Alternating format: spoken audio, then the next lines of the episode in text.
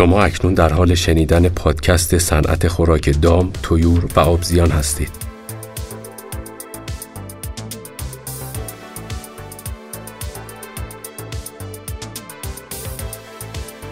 نکات ذخیره‌سازی خوراک طیور.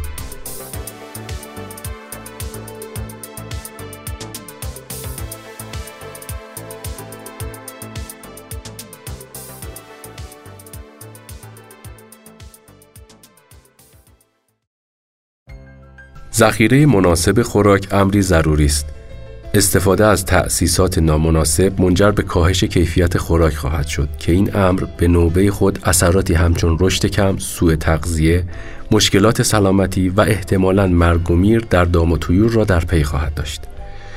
در ادامه مروری بر این اثرات و راه‌های کاهش آن خواهیم داشت. فاصله تا مرغداری. به دلایل علمی فاصله بین انبار و مرغداری باید به حداقل برسد. اگرچه ممکن است برخی تجهیزات انبارداری را در مرغداری نیز مشاهده کنید، اما بیشتر مزارع پرورش طیور از سیلو استفاده می‌کنند، آن هم در مجاور مکانی که طیور در آن نگهداری و تغذیه می‌شود. تأسیسات ذخیره‌سازی.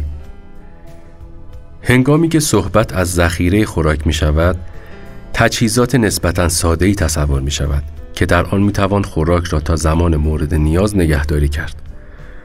خوراک بایستی محافظت شود. بنابراین یک انبار خوراک برای اینکه به اندازه کافی خوب باشد، باید استانداردهایی را برآورده کند. برای مثال، در برابر نور مستقیم خورشید و باران سرپناهی ایجاد کند. دارای تهویه مناسب و خنک باشد. خوراک را خشک نگه دارد، یعنی رطوبت کم را تضمین کند. از خوراک در برابر حیواناتی همچون موش و حشرات آفت حفاظت کند. خوراک روی زمین قرار نگیرد تا از ایجاد رطوبت و کپک جلوگیری شود.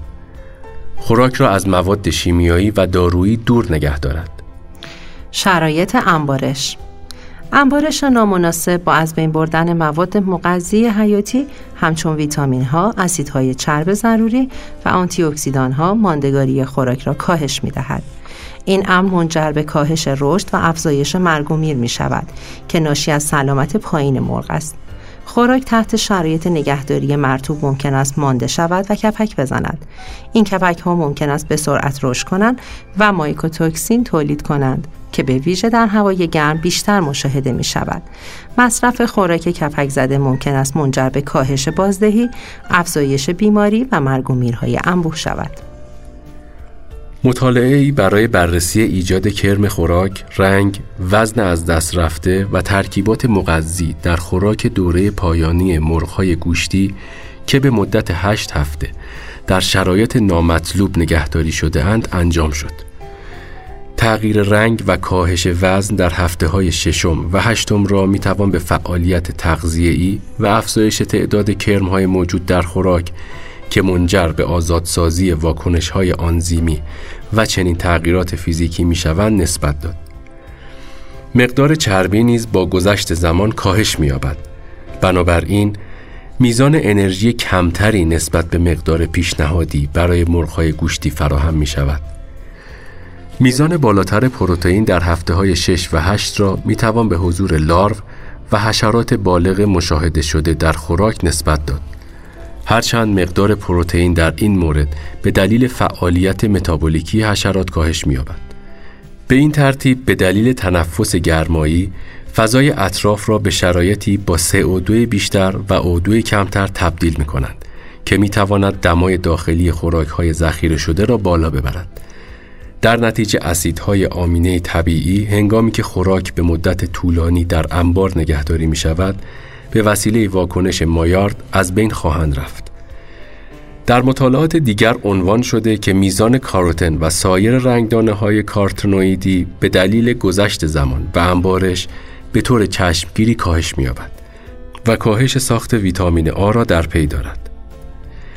به نظر می‌رسد مقدار ویتامین B1 و ویتامین ای پس از چند سال نگهداری، به ویژه هنگامی که خوراک در شرایط مطلوب ذخیره شود، به طور قابل توجهی کاهش نمی‌یابد. میزان رطوبت بی خطر در خوراک ذخیره شده. در آزمایشی میزان رطوبت بیخطر در مواد اولیه متفاوت خوراک ذخیره شده در دو مدت زمانی متفاوت بررسی شده است. رطوبت بیش از حد باعث گرم شدن مواد اولیه خوراک می شود و اگر به موقع به آن توجه نشود کپک زده و در نتیجه برای تولید خوراک و تغذیه حیوانات نامناسب می شود. هرگاه یک ماده اولیه خوراک بیش از حد مجاز رطوبت داشته باشد، باید قبل از نگهداری رطوبت اضافی از بین برود. فاسد شدن و ترشیدگی. چربی و روغن‌های موجود در مواد اولیه در درجه اول منجر به فاسد شدن می‌شوند. اکسیداسیون چربی و روغن یا همان فاسد شدن واکنشی طبیعی است که بین اسیدهای چرب اشباع نشده و اکسیژن موجود در هوا رخ می‌دهد. سپس رادیکال‌های پروکسیل که با در معرض قرار گرفتن در برابر اکسیژن شکل می‌گیرند، با هیدروژن موجود در تریگلیسیرید واکنش داده و هیدروپروکسیدهای بسیار ناپایداری را تشکیل می‌دهند و به برخی ترکیبات ثانویه مثل آلدهیدها و الکل‌ها تجزیه می‌شوند که طعم‌های ناخوشایند مربوط به چربی‌های فاسد را تشدید می‌کنند. همچنین ممکن است پلیمرهای دیگری را شکل دهند که سودمند نیستند و در نتیجه میزان انرژی موجود در چربی را کاهش دهند. ویتامین‌های محلول در چربی موجود در خوراک همچون ویتامین A، D و E را نابود کنند و منجر به نابودی رنگدانه‌های کاروتنوئیدی شوند. خوراک فاسد شده همچنین می‌تواند منجر به ناراحتی‌های گوارشی و کاهش بازده طیور شود. در آزمایشی طی 2 هفته به گله‌ای از مرغ‌ها خوراک سالم و گله‌ای دیگر خوراکی که چربی آن اکسید و فاسد شده داده شده بود. بر اساس این آزمایش، میزان دریافت خوراک و افزایش وزن در حالتی که خوراک ناسالم داده شده بود کمتر بوده و شاهد مرگ و میر نیز بوده ایم. بنابراین، آنتی اکسیدان ها باید در اسرع وقت پس از آماده سازی به خوراک اضافه شوند. ترکیباتی همچون اتوکسیکین، هیدروکسی آنیسول بوتیل شده، دیبوتیل هیدروکسین تولوئن آنتی اکسیدان های بسیار مؤثری هستند و می توان از آنها به طور بهینه و اقتصادی استفاده کرد. مشخص کردن اینکه چه مدت می توان خوراک را در یک انبار نگهداری کرد، امری دشوار است و اغلب به چگونگی ترکیب خوراک و شرایط داخل انبار بستگی دارد. آب و هوا نقش مهمی در این رابطه ایفا خواهد کرد. همچنین دما و رطوبت نسبی هوا می توانند تأثیر بسزایی در وضعیت خوراک داشته باشند. حتی با یک سیستم انبارش خوب نیز خوراک تنها باید برای مدت زمان کوتاهی ترجیحاً کمتر از 2 ماه پس از تاریخی که تولید شده است ذخیره شود. کوتاه کردن مدت زمان انبارش سرعت بیشتر ورود و خروج خوراک را تضمین می‌کند. در نتیجه هزینه‌های انبارداری را کاهش داده و طیور خوراک تازه و با کیفیت دریافت می‌کنند. مصرف مواد شیمیایی. اسیدهای عالی همچون استیک اسید، پروپانوئیک اسید و یا ترکیبی از این دو که بیشتر مورد توجه قرار گرفته‌اند، ترکیبات عمده‌ای هستند که از آنها به عنوان نگهدارنده شیمیایی در غلات با میزان رطوبت بالا استفاده می‌شود. پروپانوئیک اسید برای کپک‌ها سمی است و از آن به عنوان نگهدارنده غلات حدود 10 برابر مقداری که از نظر تئوری برای کنترل قارچ‌ها ضروری است استفاده می‌شود. میزان اسید عالی مورد نیاز به عنوان نگهدارنده‌ای با عوامل مناسب برای غلات با افزایش میزان رطوبت آن و طولانی شدن مدت زمان انبارش افزایش می‌یابد و به طور کلی ارزش غذایی غلات به همراه اسید نگهدارنده مشابه غلات خشک می‌باشد. دما. هنگام انبار کردن خوراک در مخازنی که در فضای باز هستند، باید به این موضوع که تابش نور خورشید در طول روز اثر گلخانه‌ای در مخازن ایجاد می‌کند توجه کرد. گرم شدن بیش از حد می‌تواند تأثیر زیادی بر ارزش غذایی خوراک انبار شده داشته باشد. در این صورت ممکن است پروتئین‌ها تجزیه شده یا چربی‌ها فاسد شوند. گرمای خورشید به راحتی می‌تواند تا عمق 20 سانتی‌متر در توده خوراک داخل مخزن نفوذ کند. در این حالت مخازن فلزی با صفحات شیاردار این مزیت را دارند که مقدار زیادی از این گرمای تابشی را منعکس کنند و این یکی از دلایل ارجحیت این مخازن در مناطق با آب و هوای گرم است. اغلب توصیه می شود در مناطق بیابانی از مخازن عایق بندی شده استفاده شود تا دمای خوراک تا حد ممکن ثابت بماند. این مخازن شامل یک مخزن بیرونی روی مخزن اصلی خوراک هستند و لایه ضخیمی از مواد عایق بین دو سطح قرار دارد. همچنین مخازن عایق در شب که دما کاهش می‌یابد از عمق میعان و ایجاد رطوبت جلوگیری می‌کند. میعان نه تنها خطر ایجاد کپک را بر روی لایه بالایی خوراک و لایه‌های در تماس با دیواره‌های مخزن افزایش می‌دهد، بلکه ممکن است هنگام خالی شدن مخزن سطح خوراک به شکل برآمدگی باقی بماند، زیرا امکان دارد خوراک به دیواره‌های مخزن بچسبد. محاسبه تعداد مخازن مورد نیاز. پس از انتخاب تأسیسات انبارش مناسب، سوالی که مطرح می شود این است که کل ظرفیت انبار باید چقدر باشد؟ پاسخ این سوال تا حد زیادی به زمان تحویل خوراک توسط تأمین کننده بستگی دارد، اما پاسخ نتیجه یک معادله ساده است. تعداد مرغ‌ها ضرب در حد اکثر دریافت روزانه هر مرغ ضرب در زمان تحویل. پس از مشخص شدن ظرفیت کلی مورد نیاز، تعداد مخازن در مزرعه را میتوان تعیین کرد. هرچند مشکل دیگری که باید قبل از تعیین تعداد مخازن هر مرغداری به آن توجه شود، این است که چند نوع خوراک استفاده خواهد شد. به طور کلی مرغ‌های گوشتی تنها یک نوع خوراک نیاز دارند.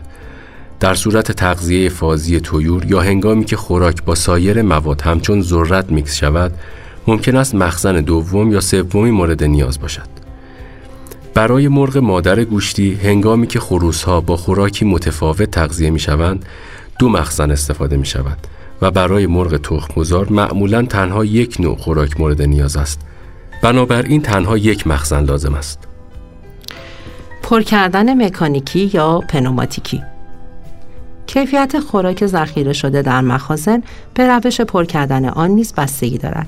پر کردن پنوماتیکی منجر به جدا شدن بیشتر ذرات بزرگ و کوچک خوراک می شود. به همین دلیل برخی از تولید کنندگان مخزن نزدیک حفره ورودی خوراک دیفلکتور نصب می کنند. ذرات سنگین که در غیر این صورت در قسمت میانی روی هم انباشته می شدند، به طور مساوی در سطح پخش شده و با ذرات کوچکتر خوراک میکس می شوند. پر کردن پنوماتیکی فرایندی ساده است، زیرا اتصال بین کامیون و لوله ورودی به راحتی انجام می شود. از طرف دیگر پر کردن مکانیکی سریعتر انجام می شود و احتمال جدایی ذرات کمتر است. مدیریت مصرف خوراک. یکی از مهمترین جنبه‌های مدیریت مصرف خوراک در مزرعه تخلیه یا خروج صحیح از انبار است. حالت ایدئال اول خارج شدن خوراکی است که زودتر وارد انبار شده. این امر از باقی ماندن خوراک قدیمی در مخزن جلوگیری می‌کند. همچنین از تفکیک خوراک جلوگیری شده و به وسیله یک استخراج کننده اوگر مناسب از اینکه خوراک بدون تغییر در ترکیب به طیور برسد اطمینان حاصل می‌شود. برای دستیابی به یک جریان خروجی خوب خوراک، هاپر باید شیب مناسبی داشته باشد. در عین حال سطح داخلی هاپر باید هموار و بدون مشکل باشد تا از گیر کردن یا برآمده ماندن روی خوراک جلوگیری شود. اگرچه به طور کلی مخازن به نگهداری اندکی نیاز دارند، اما خوب است هر از گاهی مخازن را کاملا خالی کرد و داخل آنها را تمیز کرد. در پایان، اگر تولید کننده و توزیع کننده دقت کافی در اداره خوراک قبل از رسیدن به مزرعه نداشته باشند، ایجاد بهترین شرایط ممکن برای نگهداری خوراک در مزرعه بیفایده خواهد بود. بنابراین همیشه لازم است تاریخ تولید خوراک و چگونگی تحویل آن و شرایط حمل و نقل چک شود.